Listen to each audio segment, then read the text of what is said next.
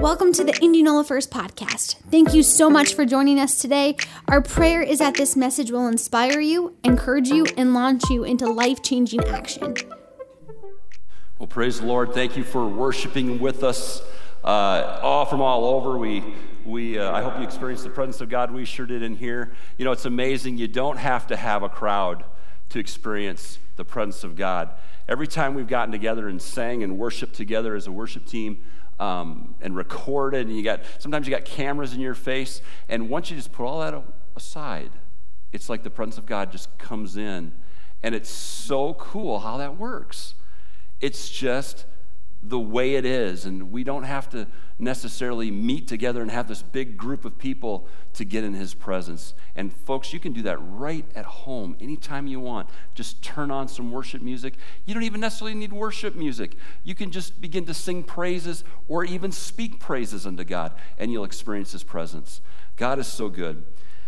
Well, this morning I am talking about comebacks. I'm starting a series and uh, we are going to get into it here today. It's a two part series, uh, again, entitled Comebacks. It has been said that your setback is just a setup for your comeback.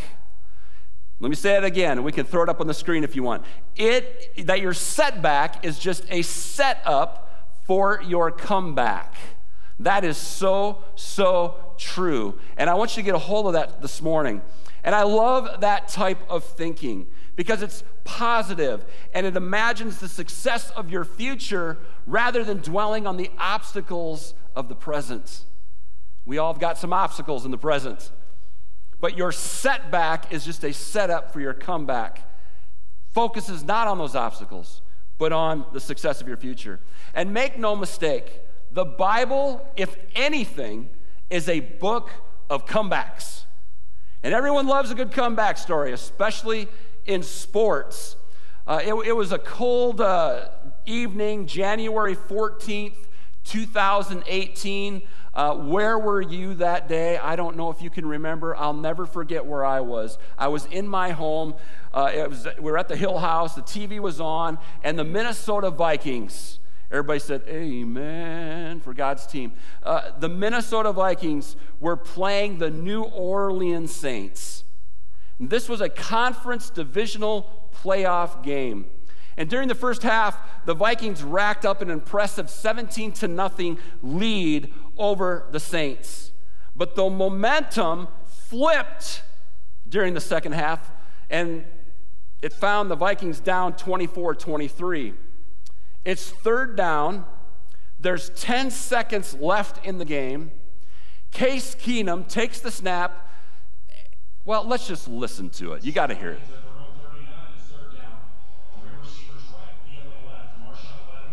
yards from Adam.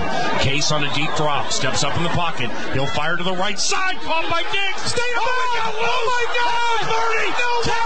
30, 10, 10.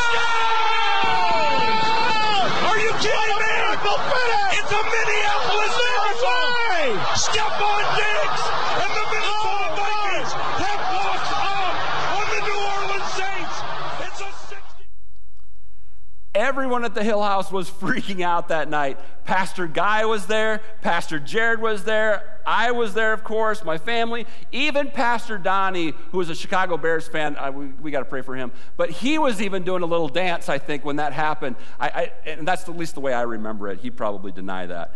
But we literally scared the kids with our loud reactions. It was the first time in NFL history that a playoff game ended in a touchdown as time expired. It was absolutely awesome. It was an awesome comeback.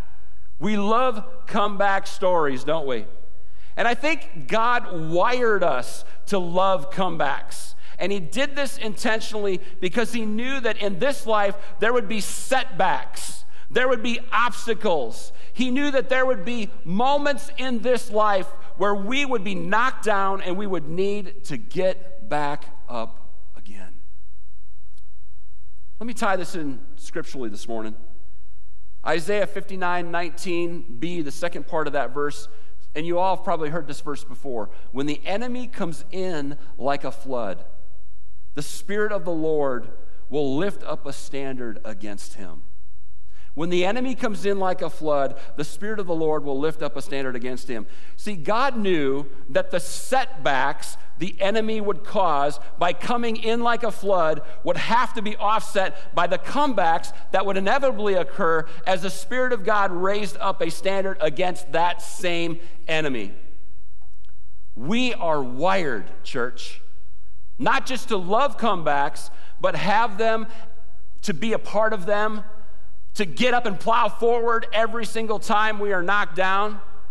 And as you go through those comebacks and, and setbacks and comebacks in the Word of God, uh, the people that went through them, uh, you, you can't help but think of, of Samson. I mean, he messed up, but cried out to God in his last breaths and took out his enemy. King David, did anyone fall harder than him? He lusted after another's wife. He committed adultery with her. He connived, he manipulated, he lied, and eventually murdered her husband so he, so he wouldn't find out that he had slept with Bathsheba and she became a, a great with child. And yet, his comeback included the Bible saying that he was a man after God's own heart. A man that could do all those atrocities came back and he was a man after God's own heart. The Apostle Peter is another one we think of, publicly denying any association with Christ, but later became instrumental in the start of the church. And eventually, you may not know this, but he was crucified. And he requested uh, that he would be crucified upside down because he was not worthy to die in the same way as his Savior. Complete opposite of denying him. And we can't forget about Paul a man who was on a seek and destroy mission against anyone that called themselves a Christian. He has an experience with Jesus and his life is forever changed. He became the great missionary apostle, as we know, and he started the churches that eventually brought the gospel to Europe and in turn to all of us here today. What a comeback. And then there's, of course, the ultimate uh, comeback story Jesus himself died as a ransom for the sin of humanity, but rose again in the greatest comeback story ever told. He defeated death and the grave and paved the way for us to have an eternal home in heaven when our time is through here on earth. Comebacks. We're wired to love them. We are designed to be comeback stories ourselves. And I guess this word comeback has a special meaning to me today because the church will be coming back together soon. We've experienced a, a, hurdle and an obstacle of not being able to meet together. It's put a damper on our plans and the way uh, we've always done things. In fact, I was just talking to some of the staff this morning. It's like you can't even make plans because everything changes week to week so much. I want you all to know how I feel as a pastor, the pastor of this church. And I want you to understand how the Holy Spirit has been working on me and what He's dropped in my heart. I choose to believe that our setback has really just been a setup for our magnificent comeback. And, church, get ready because we're going to have a comeback, a magnificent one. We're not going to look to the past and try to do what we've always done. We're going to move forward. And this is a chance, it's a real chance to rethink how we do things and actually assess if what we've been doing has really been effective or has it been effective as it could be. It has been a time for your pastoral staff and church leaders to ask ourselves some tough questions and answer them honestly as much as that may hurt. And it's an interesting thing to ask yourself tough questions. Nobody likes to do that. It's not fun. It's not enjoyable to ask yourself the tough questions. It's even less enjoyable to answer them honestly and to look in the mirror and say, That really is me. I don't want to be that, but that really is me.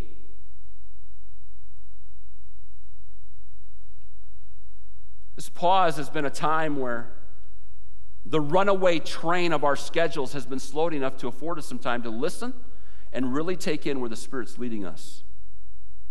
I can tell you one thing our online presence is not going away. We have never had more listeners to the messages, and our reach has never extended as far as it has in these last months. Another thing I can tell you is that I am not going to look backward and long for what has always been done. I'm embracing the future and I'm full of anticipation and excitement for all that God wants to do in and through us as a church. And I hope you get a hold of that.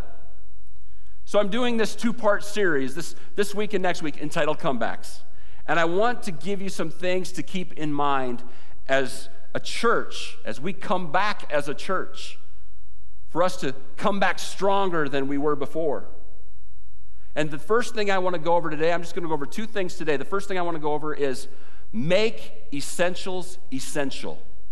Make essentials essential. Turn to your neighbor and say, Make essentials essential.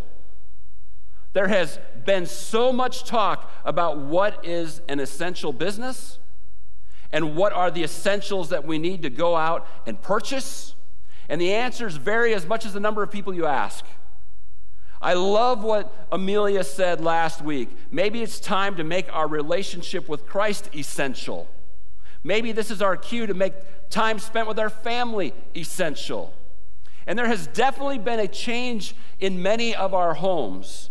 It's been a wake up call for all of us in some ways. And if we are truly going to make a comeback, if we are going to come back from this stronger than we were before, then we need to have the courage to recognize those areas of our lives in which we have not made the essentials essential. I'm talking about getting and keeping our priorities straight. And we've all heard 100 messages that deal with having right priorities. We can recite the widely accepted Christian list in order. All of us can probably do it God, family, church, work, right?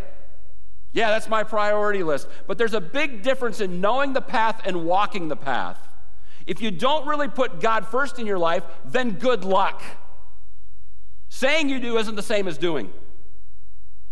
If your work is trumping your family time on your priority list, then you are going to have some major problems with family, and regret is going to be a part of your future. It doesn't matter if in your mind you desire your family above your work. It matters what your actions do. Are they proving it that your priority list is what you want it to be? And hey, Christians, those who follow Christ and his teachings, how's your prayer life doing? Is it lacking? Are you a person of the word? Do you spend more time reading the word or playing stupid games in your phone? When the last time you went on a walk, when was the last time you went on a walk with your spouse so you could just talk? When's the last time you got down on the floor and played with your kids? When's the last time you went out of your way to call your mom or your brothers or your sisters to just see how they were doing? When's the last time you called your brothers or sisters in Christ just to see how they were doing? Priorities matter. And you can say what your priority list is all you want, but until you prove it with your actions, your priority list is just a wish list. Someone said to me the other day that they really don't like having to watch the services online. But they do it anyway because this is their church. Their commitment to church pushed them past their personal likes. Church we ought to be convicted at how messed up our priorities really are. I challenge you to inventory the next 24 hours. Write down everything you do and how many minutes or hours you spend doing it. Then take a good hard look and ask yourself if your priorities are right. I have a feeling that many of you are doing better than you've ever maybe done before as the result of sheltering in home. And that's a beauty for ashes thing. That, that's God's redemption in the midst of a storm. Receive it, learn what you can learn from it. But for goodness sake, don't go back to the way you were. As Americans, we have been a part of the most financially prosperous culture that has ever existed on the face of the earth. We have felt blessed because of it. But as a nation, we have become spoiled and lazy too. We have produced less and depended on others more. As a culture, we have become a people of entitlement instead of the kind of people who put their hand to the plow. And this attitude has even leaked into the church. We have consumer Christianity kind of mentality in the sense that we shop for what we want to hear and aren't willing to listen to what we need to hear. And is what we are going through, is it signs of the end times? Is this pandemic queuing up the end of the world? I, I, I don't know the day and the hour. But I do believe these are signs of the times. And I'm reminded of what Paul wrote to Timothy in 2 Timothy 4 3. For the time will come when people will not put up with sound doctrine. Instead, to suit their own desires, they will gather around them a great number of teachers to say what their itching ears want to hear. I've always wondered about that verse. How do people gather around them a great number of teachers? It's interesting how the internet has done that automatically. We can watch so many people on the internet. And with all the platforms that it offers Facebook, YouTube, Instagram, and all the podcasts that we have access to it has never been easier to find what you want to hear rather than what you need to hear. Those essentials that the Lord would desire us to make essential must be considered. What are your essentials? What are they really? Because if you're willing to ask yourself the tough questions, if we're courageous enough to listen to the Holy Spirit and be self aware, man, that's a, that's a big word self aware. So many people are not self aware. Turn to your neighbor and say, Are you self aware? And turn to the other neighbor and ask the same thing as I get a drink of water this morning.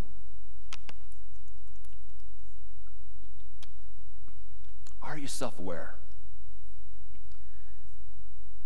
Maybe you're not self aware that you're not self aware. Well, that'll make your head spin. If we are willing to listen to what we need to hear instead of just what we want to hear, and actually repent of our wrong priorities, then we will have taken a huge first step in making our coming back as a church a great comeback story. I want our comeback to be absolutely magnificent. We have to make the essentials essential. What God would say is essential, essential in our lives. Number two, we need to change for a change. I was on a Zoom meeting with some of our national leadership for Go 2020 the other day, and and let me encourage you again this morning to get your My Five list written down. And then uh, begin to pray for them and care for them and share with them uh, the gospel. We talked about that uh, in weeks past. You need to get on that. Get on the My Five program, the Prayer Care Share uh, way. And, and I, I'm telling you, we're going to see people come to Christ if we all do that. But in that meeting, I heard Alton Garrison, who is one of the great leaders in our Assemblies of God movement. He's been a pastor of a successful church. He's been an evangelist, a district superintendent, the executive director of U.S. missions, and the assistant general superintendent of the Assemblies of God. And I, I give you his resume just real quickly there because I, I want you to understand that there is a stirring within the hearts of our national leaders, as well as in local pastors, as well as in mine. And it's not a generational thing, it's across the board. He said that the church has not had an opportunity like this in over a hundred years. We need to look inward and be willing to change some things. I've said many times that if you want to change some things in your life, then you have to change some things in your life. Thinking about church and how we do it, we, we can easily become religious in our methods without even realizing it. When something has been done a certain way for 30 years, it's, it's easy to develop a blind spot and start closing ourselves off to new innovative methods. That's why I appreciated what Alton Garrison said so much. We've never had an opportunity like this in 100 years to do some deep soul searching as a church, as leadership, and think, how are we doing it and is it really effective? Can we do better? Can we do something different? Is God doing something new? Asking ourselves all those questions and being willing to listen and, and act on what the Holy Spirit tells us. Case in point, I, have led praise and uh, worship in church since I was 17 years old. That's 31 years. I'm, I'm 48. I don't want you to have to do the math on your own. Going to be 48 this year, real soon. Where in Scripture does it say that all the music must be played up front before the preaching. It doesn't. But it's hard to adjust that when we are also used to it. And I understand that singing plows the soils of our heart. It prepares our, our heart before we, the, word, the Word of God is preached. And I get all that, but what if we all came to church with the soil of our heart already prepared? What if we didn't have to depend on that worship time to get us mentally, emotionally, and spiritually in the right frame of mind to receive all that God has for us? Service would look a little different. I've had multiple comments on how much people enjoyed the, our Easter service and the other services that we've had when the music was played throughout the message, a song sung between each point. And maybe you didn't like that so much, and that's okay, but there's nothing to say that we couldn't do that in a live setting once in a while when we're all together. That would be a very different kind of service. It would actually bring some variety, wouldn't it? This is just an example of some of the things that we have become so traditional with that we don't even question them anymore, and we think that's just part of how we're supposed to do it. We have to do it that way because that's the way it's always been done. Children's ministry. I've heard so many comments about Pastor Amelia's half hour show that she and Joe are producing twice a week. There, there are daycare providers in other states, I want you to understand this, whose kids are asking to watch it multiple times during the week. Out of state. That means the message that they're putting together is reaching further than just our four walls. And isn't that what we're supposed to be doing as a church? What is more beneficial in building the kingdom? Is it that we stay in the status quo and minister to our kids on Wednesdays and Sundays only? Or would it be more advantageous to produce a kids program that can be viewed multiple times during the week and literally have global reach? The internet gives us that capability. Our tech crew, which is so awesome in this church, I can't say enough about them, gives us the ability to do that. Of course, this takes time, so adjustments to schedules have to be made. I, I know we don't do Sunday school like we did back in the day, but what if we use some of our own great teachers in this church? And we've got a bunch of great teachers in this church. And what if we took them and we produced teachings or even sit down discussions via chat with some incredible wise, some of those incredibly wise teachers? Think of the reach, think of the discipleship that could happen through that. I don't think there would be a better way to transfer knowledge and wisdom to the next generation. And we talk about that all the time. How are, how are the older generation, how is the older generation going to transfer their wisdom and knowledge to the younger generation coming up? And I don't think there's a better way to do that than to have some of our mature adults use the internet, which they might be scared of, but they can get over it and use it anyway. It's not going away. But what if we got them involved in that? We would help them do that, and they were able to pour and speak into the lives and the hearts of those that are younger on a weekly basis. That absolutely uh, replaces the need for Sunday school. I know we don't have Sunday school like we used to, but it replaces the need for it. What if we viewed our YouTube channel as our own private TV station? And we produced everything from discipleship videos to skits that taught to short films that impact. What if we put something together that was clean and funny?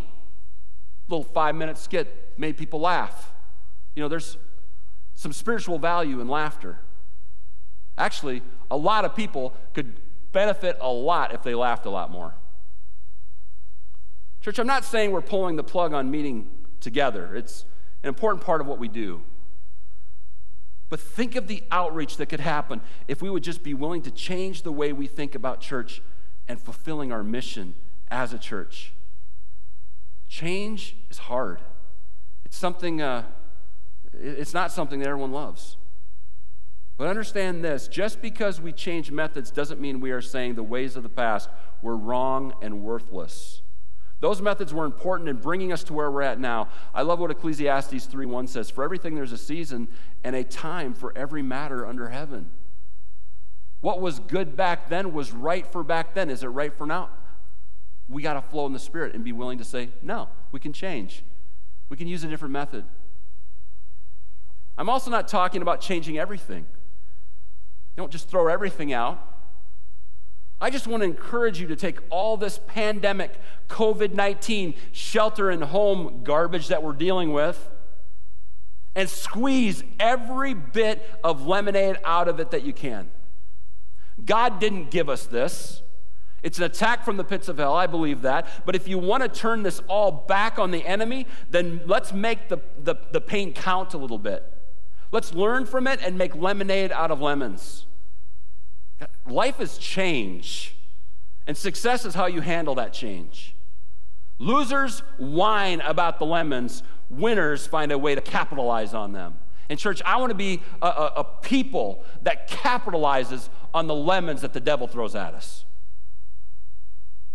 2 Corinthians 5:17 says, "Therefore, if anyone is in Christ, he is a new creation. The old has passed away. Behold, the new has come." I know that the scripture is talking about how our life changes when we come to Christ. The old sinful life is gone, and, uh, and we become new in our thinking and interactions. His righteousness becomes our righteousness. And the result is an inner desire to live holy unto Him. I know what this verse is about. I've studied this verse over and over and over again. But I don't think the old passing away and the new coming is a one time thing. I believe it's a continually uh, uh, a, a, a, continual occurrence throughout our life. And that new creative thinking can and should invade every part of our being. We should be rethinking everything right now, not throwing out the good. We can keep the good, but let's rethink.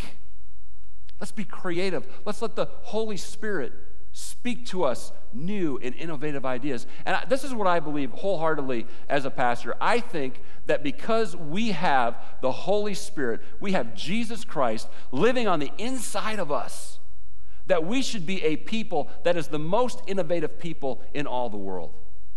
We have access to the Father who is all knowing, for heaven's sakes. We can tap into that. Church, I, we're, we're going to have a comeback. There's no doubt in my mind. And I want our comeback to be great. I want to come back stronger than ever before. Let's change for a change. I'm almost giddy about what that could really mean in reference to our ability to successfully build God's kingdom. I think one of the things I've been most reminded of by the Spirit is that my job is to equip, it's not to spoon feed. My job is to equip the saints, it's to equip, to help you get ready to be used of God in, in various ways. Our job as a church is to build his kingdom, to build his kingdom until he comes again to win people to the Lord, to raise people up, to empower them in all their giftedness to do the same. Church, this setback that we've all experienced is just a setup for our incredible comeback. I hope you believe that with me today. I'm ready. I'm calling on all of you within this church. Get ready get ready because we got we about to have some fun some fun and yeah we got a couple more weeks before we come back we're getting prepared we're doing some things you'll hear about that more in the future but church get ready spiritually speaking because we got a job to do and we're going to get her done we're going to make essentials essential and we are absolutely going to change for a change and not just hold on to all that was. I think churches that try desperately to get back to how it was are missing God in all this. I think churches that look at this as an attack from the enemy and they want to get on the offensive and put it back in his face are taking advantage, squeezing the, the lemon of it, so to speak, and getting a lemonade. They're going to do what God has called them to do, and they're going to be smack dab in His will. Church, I'm asking you for a commitment this morning. Would you bow your heads and pray with me? Lord Jesus, we give you praise today for who you are. God, we know that you are in control. Our, our, our motto has been all through this faith over fear, Jesus wins. And we are not fearful, we're just getting ready for something amazing. Don't know what all that means, don't have to know what all means because I trust you. That's faith. God, I pray that you would actually keep us up at night, giving us ideas and vision. God, I pray that you would give us innovative, creative things that we can do to win people to the Lord. And Father, today we commit to you as a church, as a body, to step into all that you have for us, to get our priorities right, make the essentials essential, and to change which in every way, in any way that you want us to. That's our commitment to you this morning, Lord. And we give you thanks and praise for what you're going to do. In Jesus' name, amen. Thanks for being a part of the Indianola First podcast. Join us next week to stay updated on our latest messages.